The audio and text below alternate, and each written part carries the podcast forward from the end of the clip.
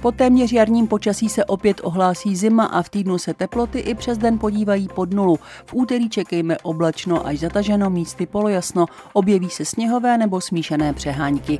Nejnižší noční teploty plus 2 až minus 2 stupně Celzia, nejvyšší denní mezi 1 až 5 stupně Celzia. Na středu slibují meteorologové zataženo a skoro na celé Vysočině sněžení. Nejnižší noční teploty plus 1 až minus 3, nejvyšší denní minus 2 až plus 2 stupně Celzia.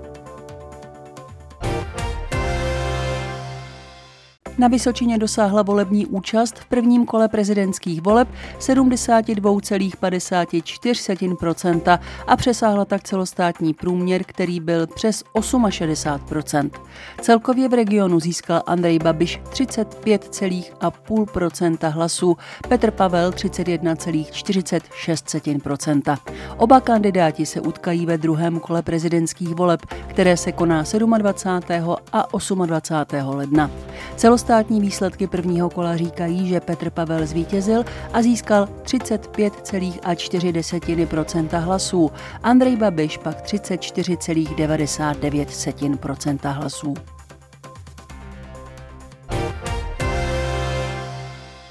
Práce na jeho východním obchvatu Havlíčkova Brodu byly opět zahájeny hned 3. ledna, což je asi o týden dříve, než bylo plánováno.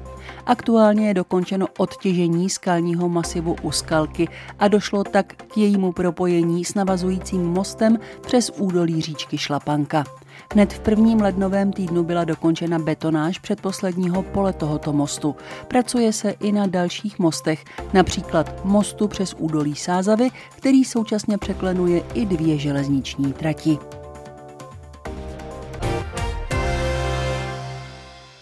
Přírodní památce Starý přísecký rybník u příseky na Jihlavsku teď najdete dřevěnou ptačí pozorovatelnu, která slouží k environmentální výchově, vzdělávání a osvětě veřejnosti.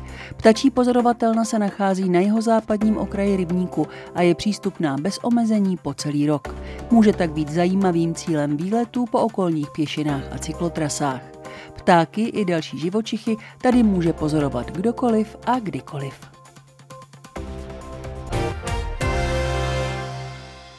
Muzeum Vysočiny Třebíč zve na masopustní veselí a přehlídku tradičních i soudobých masek nejen z Vysočiny v sobotu 11. února odpoledne.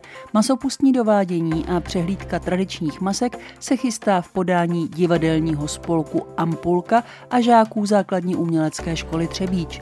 Masopustní pásmo ukáže i soubor Bajdyš. Nebude chybět ani ochutnávka smažených koblich, dechová kapela Horanka nebo tématické tvůrčí dílny.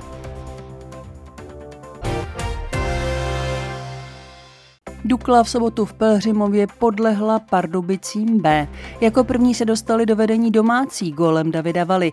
V 35. minutě srovnal Tomáš Svoboda, který poslal puk kolem lapačky Berana. Třetí třetina pak patřila jasně týmu Pardubic, který se dostal do vedení. Zápas nakonec skončil lépe pro Dynamo. 1-4. Bohužel jsme teďka v takové situaci, kdy naše psychika je velmi, velmi křehká Ti kluci se snaží nějakým způsobem se z toho dostat, ale jak je vidět, eh, tak to, tak to na nás dolehlo eh, se vší vážností a důrazem eh, ta krize a, a prostě vedeme v zápase 1-0. Měli jsme tam ještě nějakou šanci při přesilovce, bohužel nevyužijeme přesilovku 5 na 3, myslím, že tam má tyčka. Pak prostě jedna chyba, jedna chyba při střídání a složí se nám to jak domeček z karet pak už eh, já, já těm klukům fakt nemůžu upřít snahu, bohužel. Tím, jak ta psychika je taková, jaká je, tak se už jde později, prohrávají osobní souboje, snaží se, snaží se to samozřejmě nějakým způsobem tou bojovností eh, dohnat, ale vytratil se nám hokej a, a musíme, eh, musíme se z toho nějakým způsobem dostat.